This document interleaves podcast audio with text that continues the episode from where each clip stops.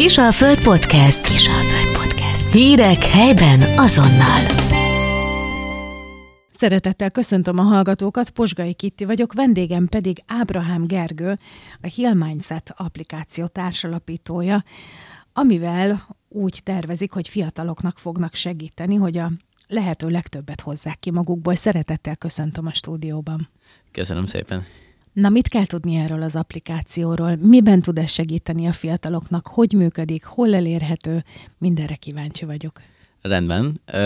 Összességében mi jelenleg még nem startoltuk el az applikációt, ez terv szerint február végén fog megtörténni egyébként. Egy kicsit, hogy így egy teljesebb képet lássunk arról, hogy mivel is foglalkozunk. Mm, nekem az alapító társam, ő pszichológiát tanul, idén fog végezni, Pap Sándor, és igazából ő az ötletnek így a, az ötletgazdája, vagyis hát a projektnek az ötletgazdája.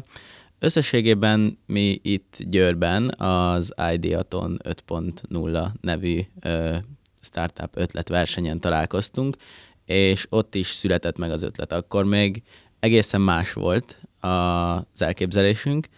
Alaphelyzetben azt terveztük, hogy egy AI-jal asszisztált vagy AI-ra épülő pszichológiai applikációt fogunk létrehozni, ami, amivel aztán láttuk, hogy jelenleg még nagyon sok buktató és nagyon sok hiba van, de elkezdtük kutatni ezt a területet, hogy mégis akkor mi az, amiben mi tudnánk segíteni, illetve hol tudnánk mi valós problémára valós segítséget nyújtani, és mivel mind a ketten nagyon fiatalok vagyunk, ezért egyből adódott az a probléma, hogy a Z alfa generációk most már egy teljesen másik világban nőnek bele, mint amiben igazából a szüleink, vagy amiben akár csak az egy-két évvel fölöttünk járok, egy teljesen megváltozott környezetbe, teljesen megváltozott gyerekkorral, és már most látni ennek a hatásait, nagyon sok ö, negatív hatást ráadásul. Tényleg elképesztő számok vannak most már arra, hogy például a kamaszok közül minden ötödik fiatal diagnosztizálható valamilyen mentális betegséggel, ami egy elképesztő szám, és erre szerettünk volna valamilyen megoldást nyújtani. Ezért is indult el egy ilyen kifejezetten fiataloknak, mentális segítséget nyújtó, illetve önfejlesztési, önismereti lehetőséget nyújtó applikációnak a gondolata bennünk. Ugye mondtam, hogy jelenleg az applikáció még nem elérhető, viszont szeretnénk minél hamarabb megkezdeni a munkát, ezért is indítunk egy előadás sorozatot most februárban. Februárban Sopron és Sopron környéki iskolákba fogunk ellátogatni, de a következő hónapokban terve van Győr, Szombathely, illetve a többi nagyobb város is az országban. ennek az elsődleges célja talán nem is magának az appnak a promózása, hanem egy olyan erős, proaktív közösség kialakítása, ahol tényleg meg tudjuk fogni, meg tudjuk szólítani azokat a fiatalokat, akik nyitottak arra, hogy tegyenek a saját lelki jólétükért, a saját összességében jólétükért, és fejleszék magukat. Úgyhogy így dióhéjban nagyjából ezek a céljaink, és, és ez az, amit csinálunk. Gergő, a 28 percesre tervezett beszélgetésnek az első három percében sikerült minden lényeges információt átadni, azért bennem maradtak kérdések. Egyrészt, hogyha nem titok, el lehet árulni a korukat? Igen, én ö, idén, vagyis hát 23-ban töltöttem a 20. életévemet, ö, Sanyi pedig 24 éves. Tehát nagyon fiatalok még. Ön mit tanul? Én tavaly érettségiztem, és idén nem mentem tovább egyetemre még. Ennek az a fő oka, hogy ezzel a projekttel foglalkozunk. Ahogy mondtam, tavaly ezen az IDFS nevű eseményen találkoztunk, és ott nyertünk is egy külön díjat ezzel az ötlettel, ami egy zöld kártya volt az STRT Launchpadba, ami ugye Balog Petya befektető cégének az inkubációs programja, és a nyáron tovább dolgoztunk az ötleten, és azt láttuk, hogy ezzel tényleg megéri foglalkozni, illetve maga a program is ö, úgy volt kiírva, hogy megkövetelte, hogy az alapítók full-time vegyenek részt a projektbe, úgyhogy mi megbeszéltük, hogy akkor mind a ketten félreteszünk, ö, félretesszük az egyéb dolgainkat, és ebben a három hónapban, ez három hónap volt, tehát szeptembertől decemberig tartott, kifejezetten az ötletre fogunk fókuszálni. Úgyhogy én most ezt csinálom, illetve emellett online marketinggel foglalkozom. Gergő, volt valami személyes indikációja ennek az ötletnek? Semmi olyan nagyon kirívó esemény nem történt, hál' Istennek, az én életemben, ami, ami, ami tényleg ilyen nagy trauma lett volna, vagy bármi ilyesmi. És a környezetében? A környezetemben, igen, tehát erre akartam kitérni, hogy viszont a környezetemben az alap problémát gyakorlatilag folyamatosan érzékelem, tehát ha már csak abba belegondolunk, hogy tavaly egy évvel ezelőtt itt, illetve ott ültünk a 12-es végzős gimnáziumi osztályba, és feltette a tanár a kérdést, hogy akkor ki hova akar tovább menni, ki mit akar csinálni, és tényleg azt látta az ember, hogy amikor körülnéztem, a legtöbb osztálytársamnak, a legtöbb kortársamnak, ha volt is bármilyen elképzelése arról, hogy mit szeretne csinálni, az is inkább egy ilyen rendben, még tovább megyek valamerre, még történik velem valami, aztán majd alakul jellegű dolog volt. Azt láttam, hogy nagyon sokan el vannak veszve, ha szabad így fogalmazni, a környezetembe, illetve, illetve hát volt kirívó eset is, sajnos volt egy osztálytársam, aki, aki pszichiátrián is öm, töltött el hónapokat, még így a gimnázium évek alatt. Ez is nyilván egy kifejezetten szemfelnyitó dolog volt. Mit tapasztalnak? Mik lehetnek itt az okok? Hát, ahogy ezt az elején is mondtam, nagyon-nagyon megváltozott öm, így a, az egész környezet, az egész atmoszféra, amiben, amiben a mi generációnk, illetve az alattunk lévők már belenőnek. Ö, egyszerűen magát az egész online digitális világot egy hatalmas kétélű fegyvernek látom, amihez nagyon sok tudatosság kell, és nagyon sok utánajárás, hogy jól tudjuk használni, és ennek a lehetőségeivel, ne pedig a veszélyeivel vagy nehézségeivel tudjunk találkozni. Csak hogyha magába a közösségi médiába, mint jelenségbe belegondolunk, az is nagyon sok lehetőséget nyit a kapcsolattartásra, nagyon sok lehetőség rejlik benne. Ugye láthatjuk, hogy tényleg vannak, akik akár még tizenévesen országszerte ismert influencerek lesznek, ebben el tudnak helyezkedni, ebből munkát tudnak csinálni maguknak, viszont a másik éle az egész dolognak, az pedig az, hogy egy a legtöbb emberbe, fiatalba egy nagyon hamis világképet alakít ki, ami tényleg rengeteg-rengeteg további problémának a, az ilyen kiindulási pontja, testképzavaroknak, szorongásnak, és, és például ott van a cyberbullying jelenség, amivel mostanában így magával a kifejezéssel nagyon sokat találkozhatunk, és valóban rengeteg problémát is okoz, hogy ezt is így egy-két számmal alátámasszam, a fiataloknak a kétharmada rendszeresen találkozik, vagy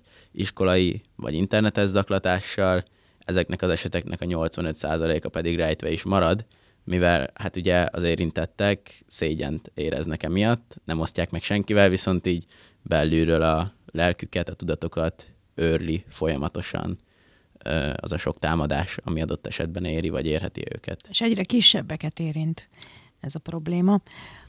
Mi a helyzet az ön szerint, mi a helyzet azokkal a játékokkal, amiket már, hát ilyen 8-9 évesen is már simán játszanak ilyen parti játékokat, online játékokat, teljesen vadidegen emberekkel, és akkor ott a csetszobában mindenféle dolgokról társalognak. Hát igen, ez ismételten egy, egy olyan dolog, ami sok teret és lehetőséget kinyit, hogyha mondjuk valakinek van egy ismerőse, aki nem tudom, hogy elköltözik az ország másik felébe, ez egy tök jó lehetőség, hogy vele kapcsolatban tudjon maradni, vele tudjon mondjuk játszani, viszont elkerülhetetlen az, hogy mondjuk tényleg egy ilyen multiplayer játéknál öm, akár olyan emberekkel ö, kerüljön egy szobába, és így olyan beszélgetéseket halljon, ahol a, hát amiket még nem kéne neki ezt. Én úgy szoktam mondani, hogy való igaz, hogy ma már egy okostelefont, vagy akár egy PlayStation, Xboxot, laptopot egy három-négy éves gyerek is képes kezelni, de ez nem azt jelenti, hogy felelősséggel és jól is tudja használni ezeket az eszközöket. Mi a helyzet a szülőkkel? Lépést tudnak tartani ön szerint, vagy, vagy ilyen veszett fejszenyele? Hát sajnos inkább a második szerintem. És ezért egyébként nem okolhatók a szülők. Tehát, hogy itt nagyon sokszor halljuk azt, hogy nem szabad engedni a gyereknek, hogy telefonja legyen, hogy játszon, hogy bent legyen az online térbe. Másik oldalról viszont azt is látni kell, hogy amikor egy mondjuk 20 fős osztályba 18 gyereknek van okos telefonja, van Instagramja, TikTokja, Snapchatja és az összes közösségi médiája, játszik folyamatosan, akkor, hogyha a mi gyerekünk lesz az egyetlen, akinek nincsen, akkor ez fog problémákat okozni, és ezért lesz kirekesztett, ezért nem lesz közös témája másokkal, ezért fogják adott esetben kikezdeni. Szóval ez egy borzasztó nehéz kérdés, és ez egy olyan kérdés, ami a szüleink generációját még nem érintette. Pontosan ezért nagyon-nagyon nehéz őnekik belehelyezkedni ebbe a jelenlegi helyzetbe. Ez ugye rengeteg kommunikációs nehézséget is eredményez, amivel pedig csak egyre jobban nyílik a, a távolság generációk között, és most itt már tényleg olyan dolgokról beszélhetünk, hogy nem csak mondjuk a gyerekek és a szüleik nem értik meg egymást, hanem például én, a, nekem van egy öt évvel fiatalabb öcsém, és én már sokszor vele is érzem ezt a generációs szakadékot. Pedig én is 20 éves vagyok, azért elég fiatalnak tartom magam, nyilván én is használom ezeket a felületeket, meg ezeket az oldalakat, de tényleg még a 15 éves öcsémmel szembe is sokszor érzem, hogy mintha le lennék maradva, vagy mintha, mintha öreg Pedig lennék. azt hittem, hogy hozza ide a mentővet, mert hogy ez lett volna a következő kérdésem, hogy képzeljünk el egy ilyen szituációt, hogy ön mond, most, mint egy, egy fiatal apuka, ott van egy mondjuk egy 7-8 éves gyerek, akinek a sorsa felől döntenie kell. Tudna? De akkor ezek szerint nem biztos. Hát ez, ez továbbra is azt mondom, hogy egy borzasztó nehéz kérdés, és nem gondolom azt, hogy abban a kérdésben, hogy mondjuk adjunk-e telefont, vagy ne adjunk telefont, nem gondolom, hogy ez egy fekete-fehér dolog lenne, és az lenne a válasz, hogy igen, vagy nem.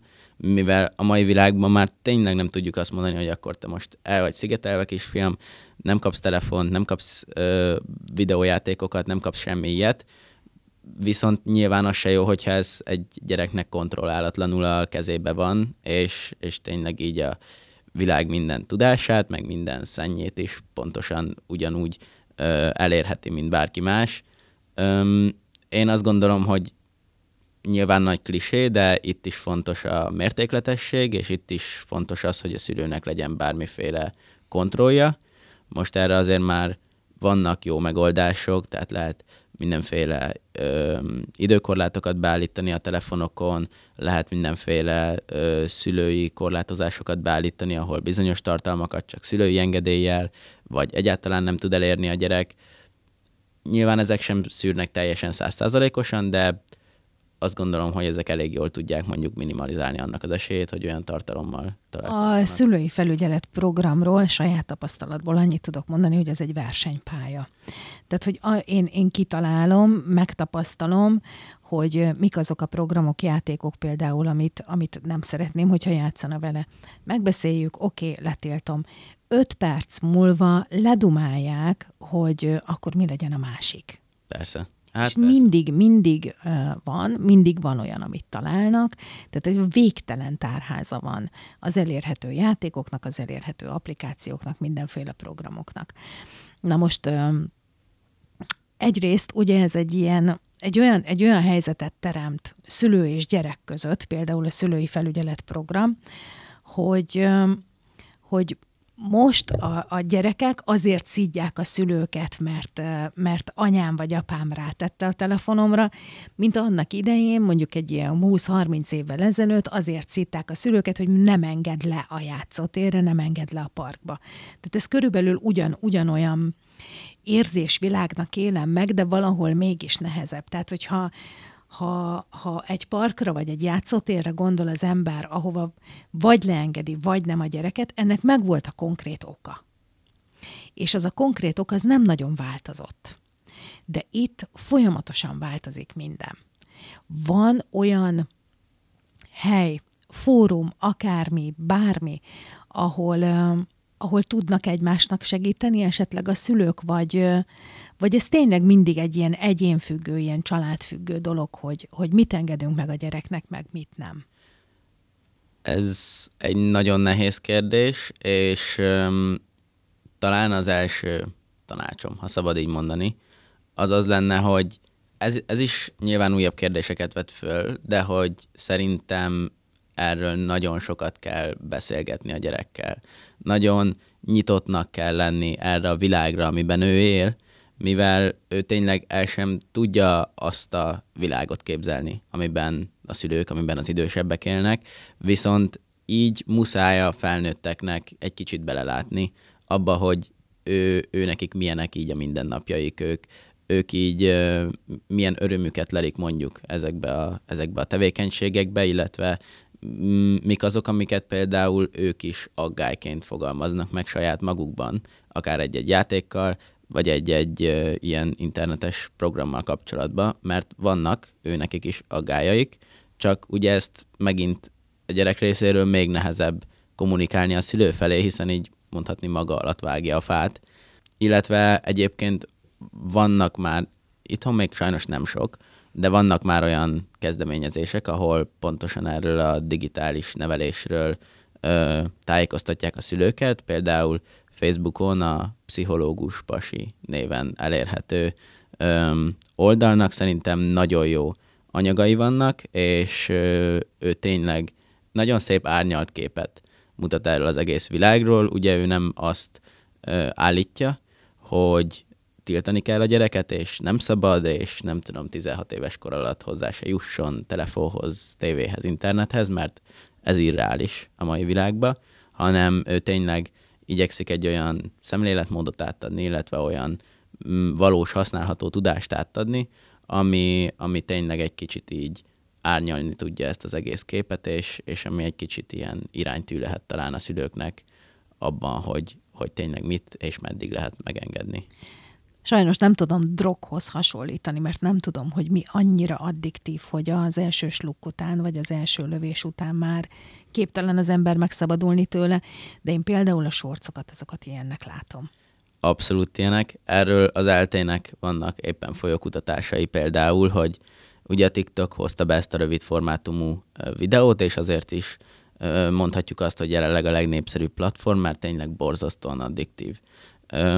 Nekünk itt a, az STRT és Balogh Petyás programnak a végén volt egy előadásunk, ott ugye természetesen be kellett mutatni az ötletet, problémát is felvázolni, és ott volt ö, nekünk is egy olyan ö, változatunk, ö, ami végül nem azt került előadásra, de ez teljesen mindegy, ahol, ahol pontosan ezt mutattuk be, hogy igazából a telefon, a TikTok, a videójátékok, az pontosan ugyanolyan, mint a szex vagy a drogok, teljesen addiktív, rengeteg endorfint szabadít fel a gyerekeknek az agyában, tényleg olyanokat, amiket máshogy nagyon nehéz elérni, és, és tényleg nagyon nehezen leteltő az, hogy csak egy 20 másodperces videó, de ha mindig csak egy 20 másodperces videó van, akkor ezt így a végtelenségig el lehet húzni, el lehet nyújtani, és hát valljuk be őszintén, hogy van már a TikTokon is, de azért tömegében nem feltétlenül értékteremtő 20 másodpercekről beszélünk, hanem,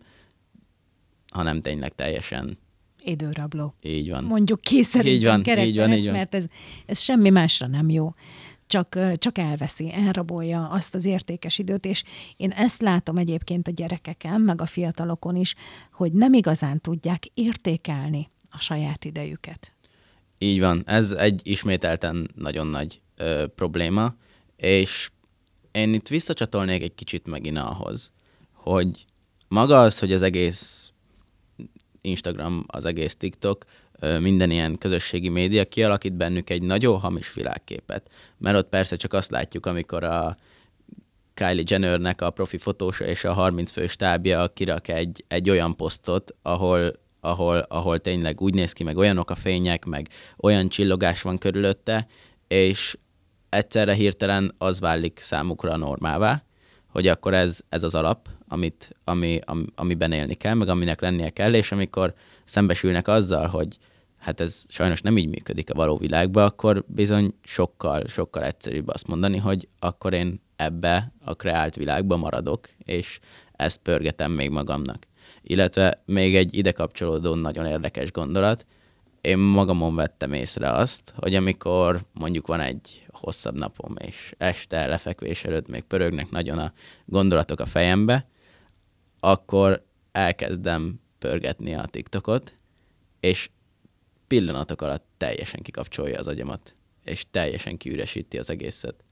És ez tényleg egy ilyen nagyon ijesztő felismerés, amikor az ember saját magán veszi ezt észre.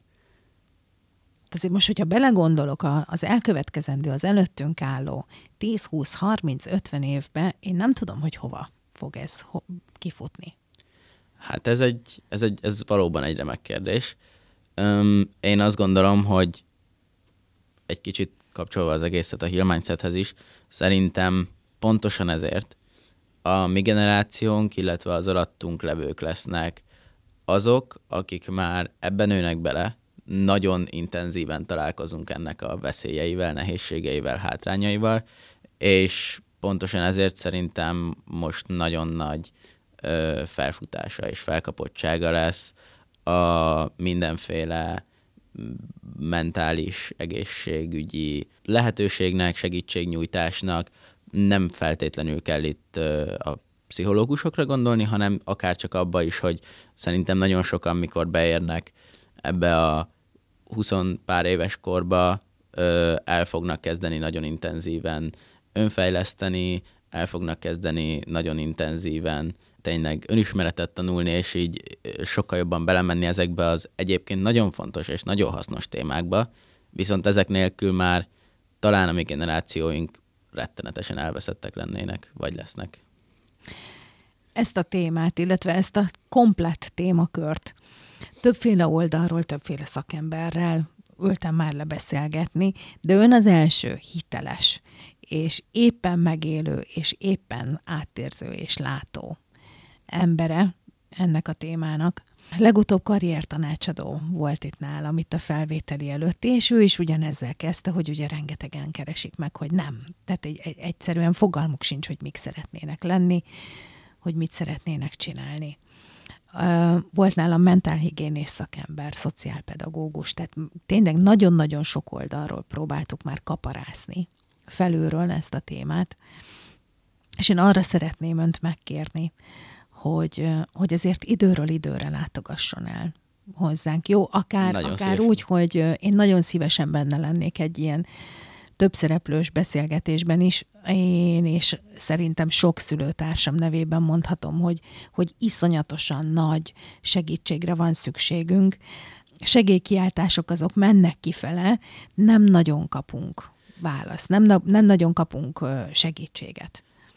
Én ehhez egyébként azt fűzném hozzá, hogy szerintem legalább ugyanennyi, és ez a nagyon érdekes az egész sztoriba, hogy legalább ugyanennyi segítségre van szüksége azoknak a fiataloknak is, akik ennek a másik oldalán vannak, csak ott még a segélykiáltások sem hangzanak el, mert egyszerűen tényleg sokszor, sokszor van az, hogy tényleg nem is érzékeljük a problémát. Tehát tényleg, amikor belement három-négy óra a TikTok teljesen értelmetlen pörgetésébe. Nagyon sokat gyára kellene megtörténnie, hogy az ember ezt valós problémának értékelje, hogyha egyáltalán valós problémának értékeli. Öm, tehát, hogy ez így normalizálódik a fiatalokba, pont amiatt, hogy ebbe szocializálódunk bele egyrésztről, másrésztről pedig pontosan ami, amik így a beszélgetés elején hangzottak el, hogy a szülők is próbálják keresni azt, hogy akkor most mit tiltsunk, mit ne tiltsunk, mi legyen, van egy ilyen kis elveszettség.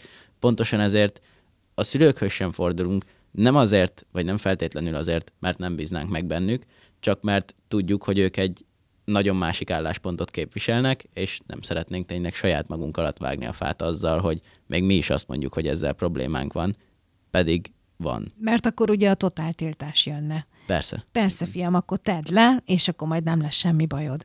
Igen. Nincs is nagyon más eszköz a kezünkbe. Tehát a szülői felügyelet is csak a tiltásról szól, semmi másról. Technikailag igen. Technikailag erről szól.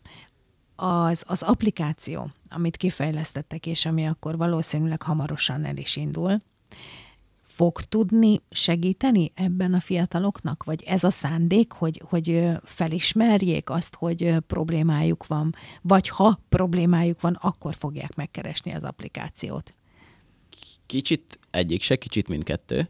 Öm, mi nekünk ezzel az az elsődleges célunk, hogy egy olyan safe place-t, egy ilyen biztonságos teret teremtsünk ebben az online digitális világban, ahol tényleg bárhova kapják a fejüket, rengeteg inger éri őket, mindig másokról van szó, mindig, mindig történik valami, ami miatt ők vagy kisebbnek, kevesebbnek érzik magukat, vagy egyszerűen csak nem szereplői az egésznek. Mi egy olyan, ö, tényleg egy olyan applikációt ö, szeretnénk létrehozni, illetve hozunk létre, ami tényleg egy ilyen kis biztonságos zóna lehet számukra. Nem mondom, hogy a most februárban induló ö, app ezt már tökéletesen le fogja fedni, vagy hogy ez egy tökéletes megoldás lesz, de legalább elindul valami, amit, amit aztán majd tényleg folyamatosan ö, szeretnénk fejleszteni, és, és tényleg ö, azt szeretnénk, hogy idővel eljussunk oda, hogy a lehető legtöbb fiatalnak a lehető leghasznosabb segítséget nyújtsuk ebben a témakörben. Hol lehet elérni majd a februári előadásokat?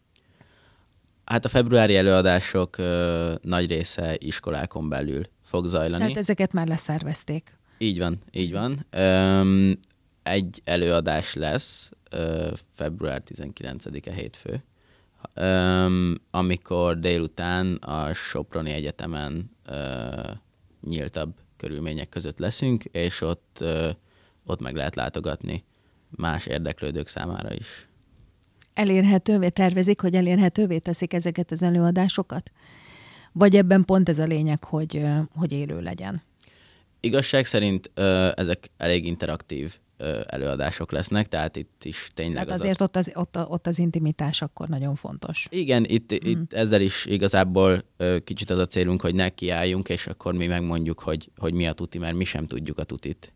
Hanem inkább egy ilyen kicsit más perspektívába helyezni ezt, a, ezt az egész katyvaszt, ami így mindenkinek a fejében van, és közösen végigmenni azon, hogy mire használjuk most az internetet, mire lehetne használni az internetet, illetve hogy mik azok a, az egyéb szövődmények, amik ide visszacsatornázhatók, és nem is gondolunk rájuk sokszor, hogy ezek, ezek ebből a problémából, ebből a mag problémából sugároznak ki az életünkbe.